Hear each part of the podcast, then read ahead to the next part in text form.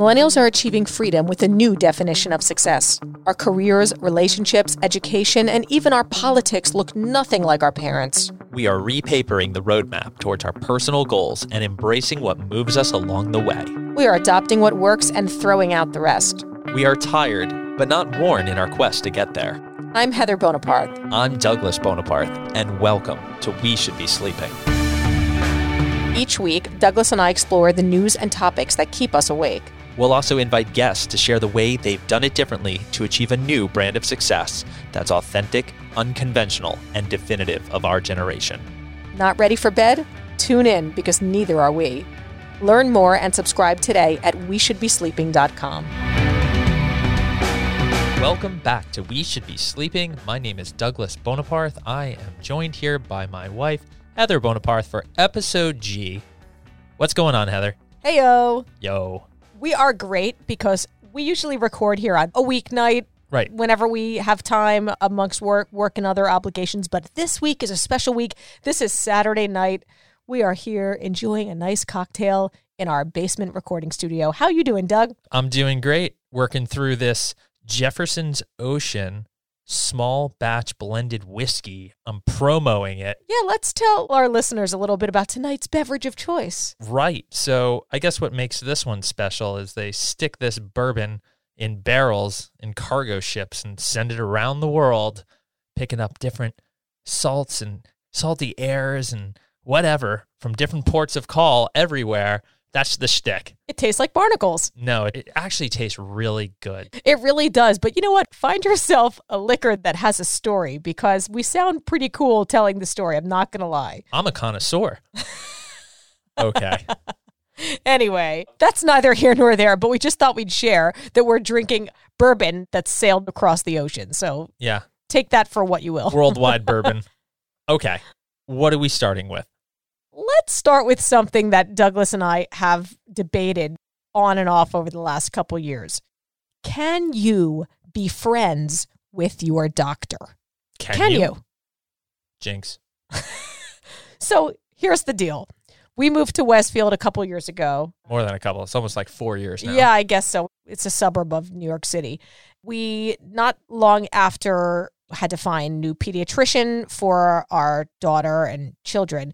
No, all new doctors, right? Yeah, right. We had to find all new doctors. But we usually think about the kids first. right. We think about the kids first. So anyway, we really, really like our daughter's pediatrician. He's this guy. He's like our age. He's from the Bay Area. Moved back to Jersey. Yeah, he's just a cool dude, right? Has a daughter of his own. He has a daughter of his own around the same age as our girls.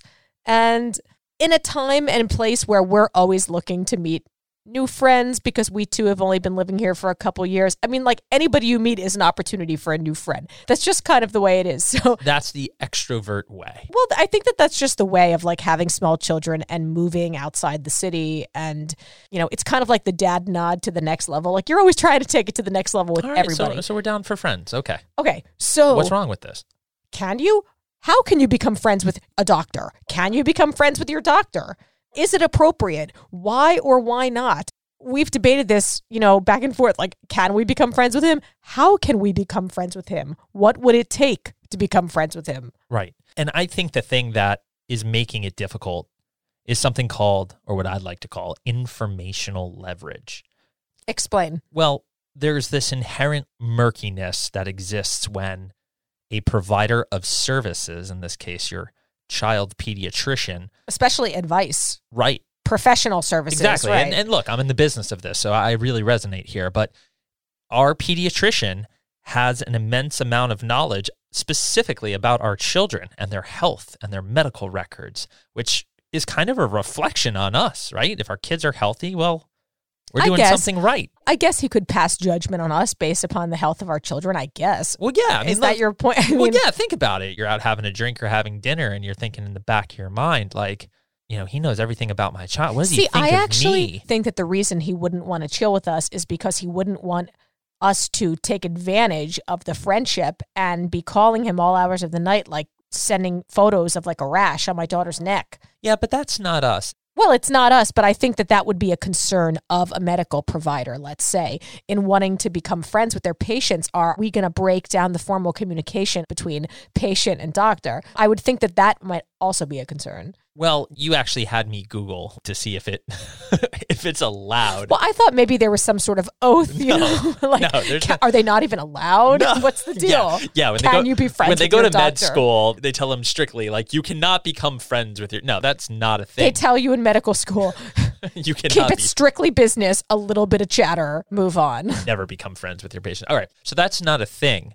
But look, I deal with people's personal finances. I look inside their personal business, and You I- look inside the gown, if you will. Yeah, yeah. So so I great. So I can relate in a way where look, I have plenty of clients that are friends and I get that many of our friends would never want to be a client. They would never want me having this kind of informational leverage over them. But quite frankly, I think it's just a personal decision, right? We have lots of friends that work with me.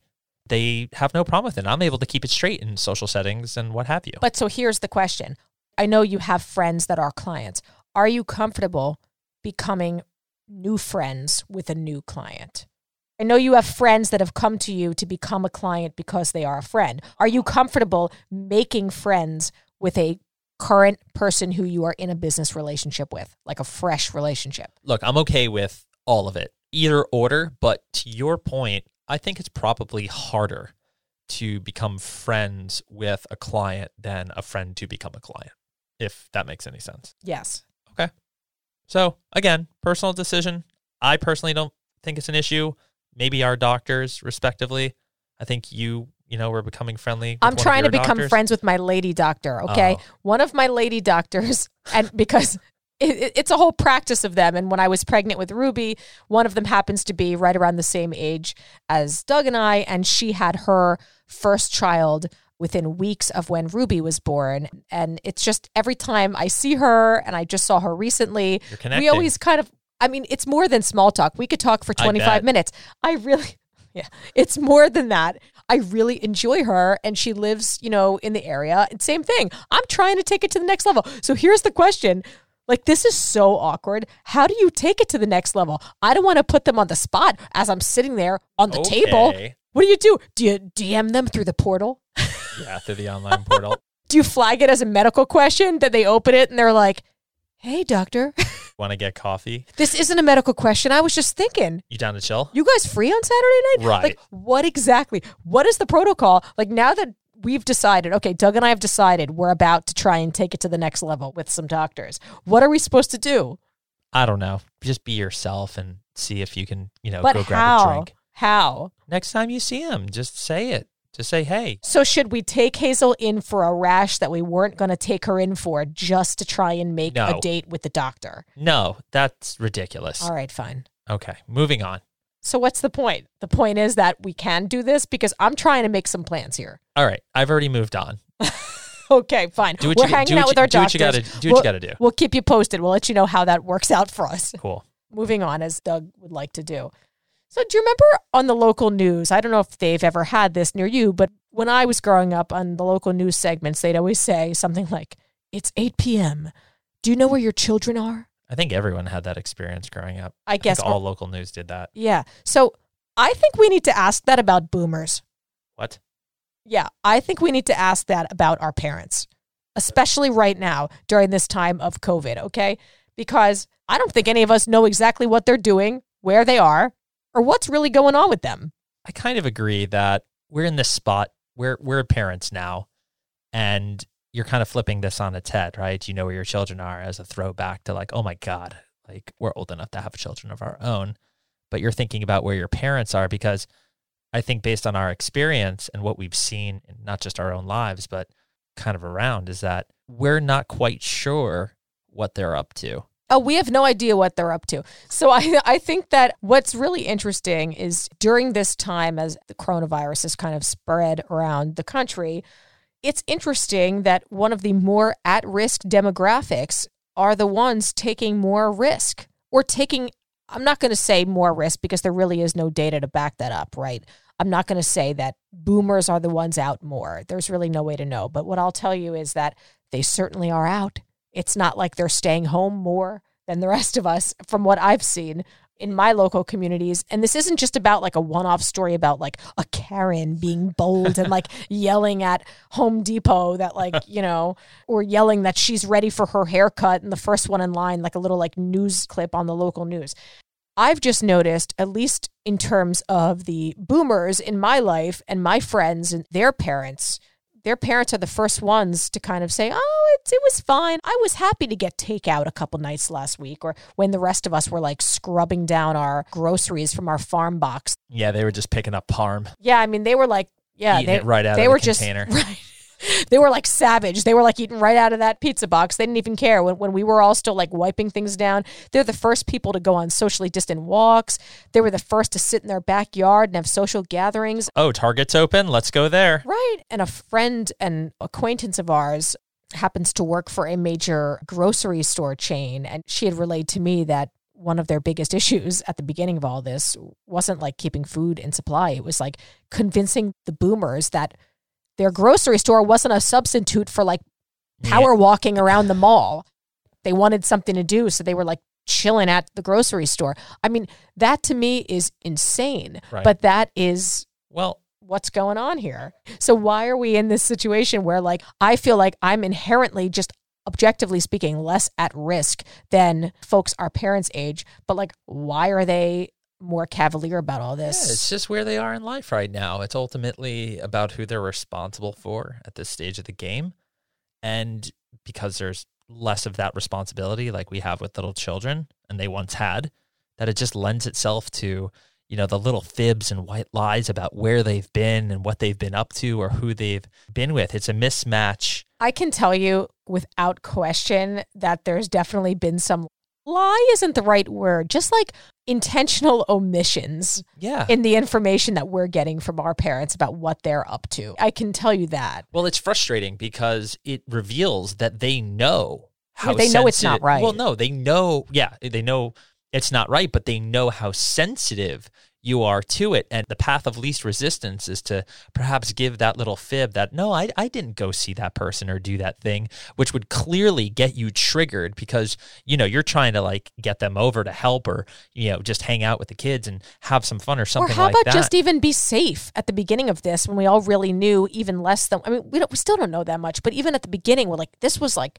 we really knew nothing about what the risk of spread was indoors, outdoors, and they're just like Well, listen, we're generalizing here. And look, painting with a broad brush can get you in trouble here. But if I took it further, I think it's really just because they're set in their ways. And, and no better example of that than online shopping versus in person shopping.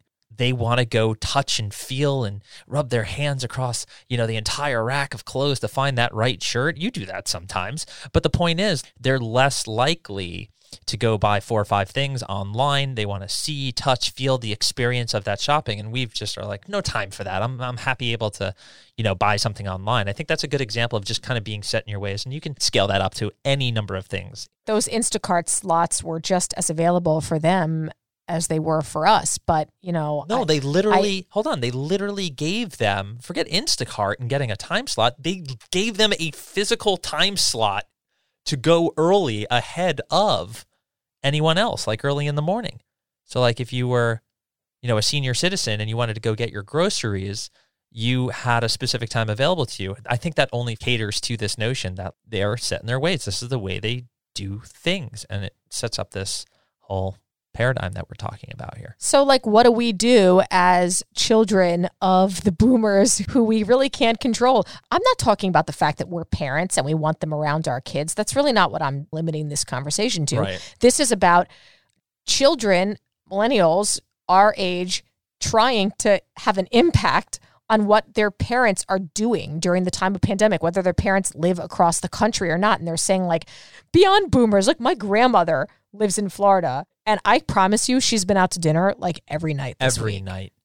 She went to the salon today. Yeah, she definitely went to the hair salon today. It's not even registering. You think that's a whole separate thing, that at that generation, it's not even registering. But How are you gonna tell mum mum that she can't go to her mahjong games? She's like eighty six. But so do you think that a little bit of that cavalier, like I've lived a good life and this isn't going to take me down and I don't really care type of mentality is like a little bit of what creeps in with the boomers that are just kind of going about their business and like happily willing to to run around the stores and like have their face mask hanging around down their chin and like not really care. I mean, is it a little bit of that that they're just like, you know what, it is what it is. Like, I mean, because I don't think about COVID that way. I mean, I, I don't get that. Okay. I think it's multifaceted. I think you're right. It is a part of that. I think it's a lot of the things that we said here being stuck in your ways.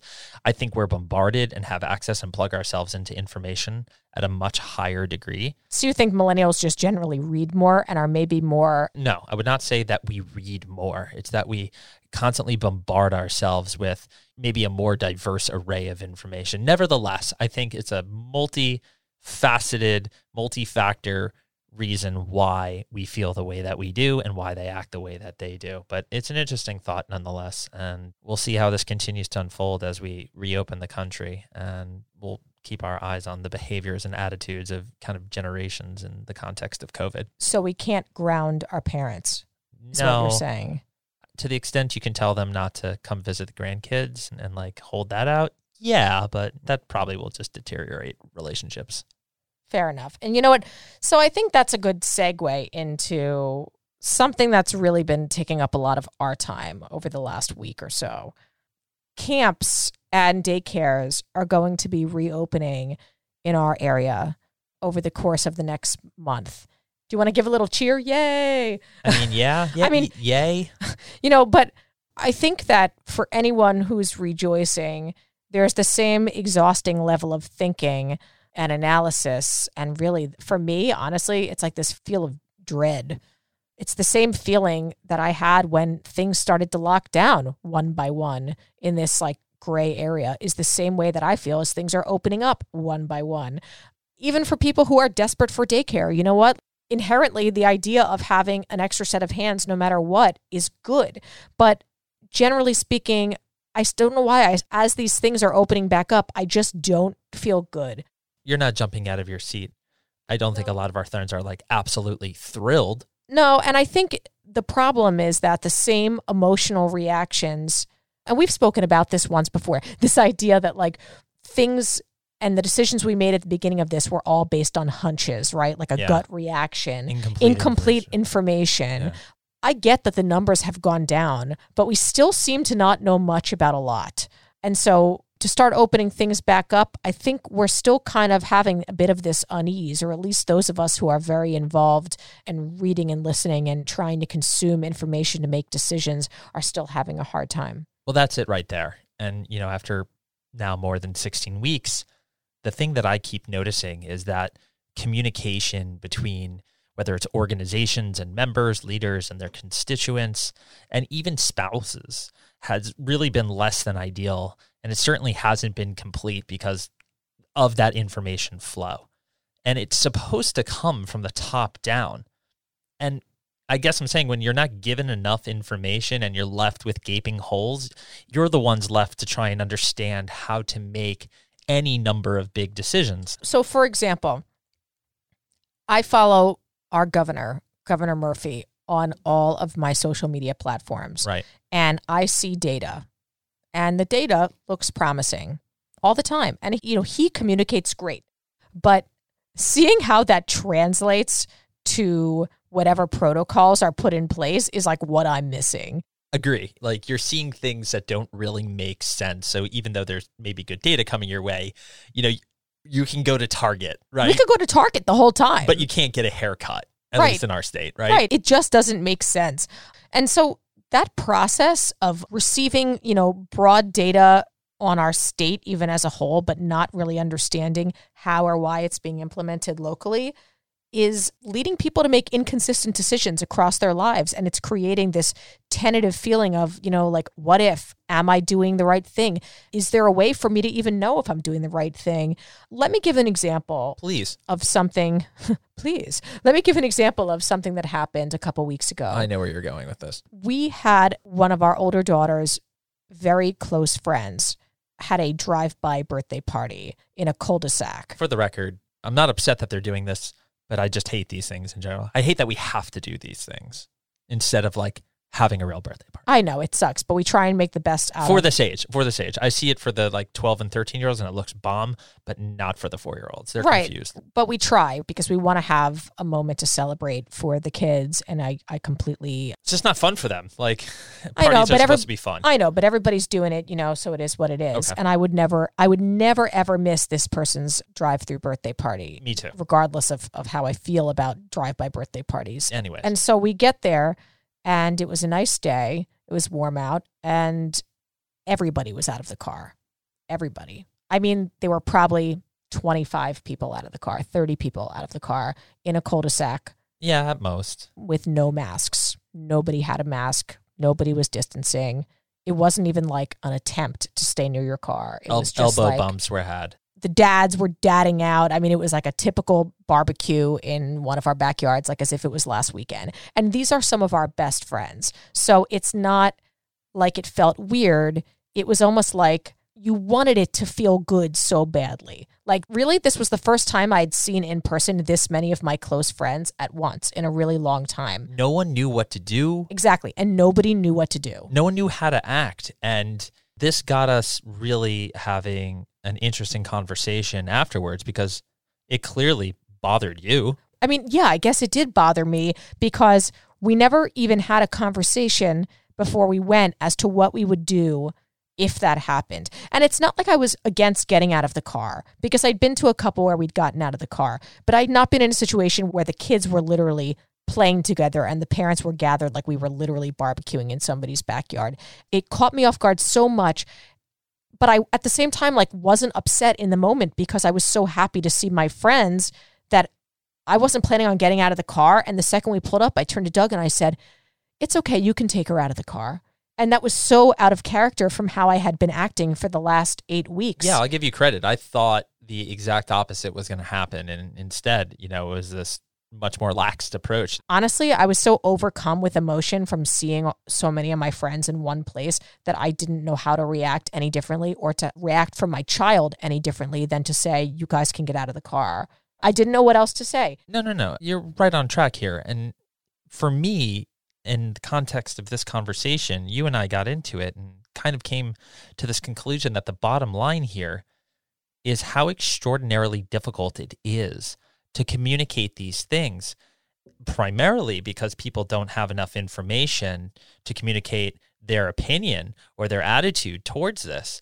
And it reminded me a little bit about, in the context of spouses communicating about it, about how, you know, married couples can fight about money when neither of them are on the same page with their financial goals or resources and the communication just simply becomes an emotional bloodbath and no real progress is made. I think that's a good comparison because this could easily become just as sensitive and you know uncharted territories as a couple sitting down to really talk through their finances and their goals which you know these are both two very fluid things. Right. And the reason i bring up first communicating between spouses. In the case of the party like there was no communication between us Between and our us. friends. Not only between us spouses but then the next step would have been between us and our friends to say hey let's get on the same page about what we can expect here in this gathering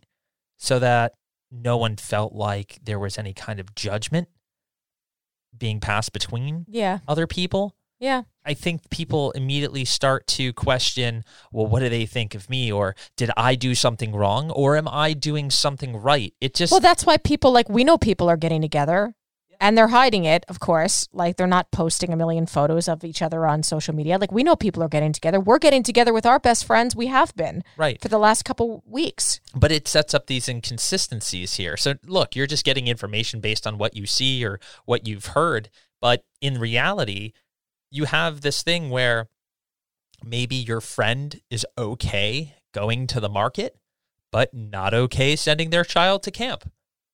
And you might be the opposite of that. And these are subjective things, right?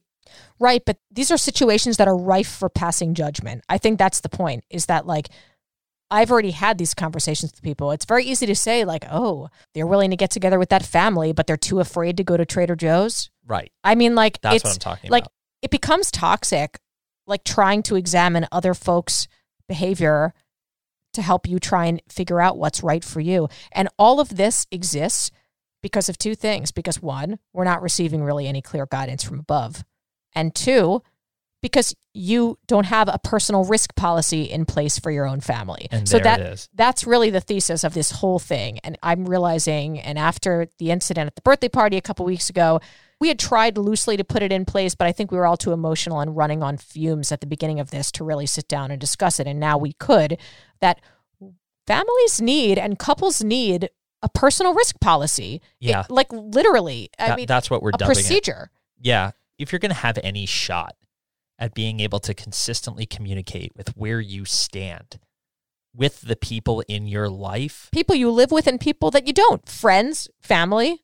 Yeah, you need something to operate off of. Otherwise, you're going to constantly be delivering knee jerk reactions. that are going to disappoint you and they're going to disappoint other people. That's the thing. I guess that's what's worse. It's not just that you're going to be taking an inconsistent approach with people that you spend time with, and that's going to cause some judgment and some hurt feelings on their end, but also like disappointment in yourself. I mean, th- that's kind of my big thing was like, I felt disappointed in myself for having not thought through some things before we do or don't do them. And that's very unlike us in normal life. Yeah, and to be clear, we're actually talking about putting pen to paper and writing out like the things you are willing to do and not to do, not just for the sake of your own relationship, but to be able to communicate this with the people in your life.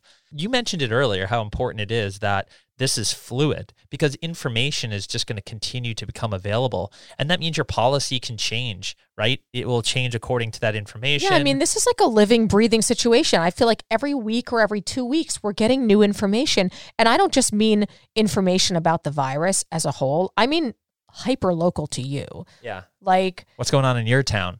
like I will tell you, our town hasn't had a new case of COVID in, Weeks. I mean, I don't think weeks, but like a couple days, right? It's been like a solid couple days to a week. And that's a really big change for our New Jersey area.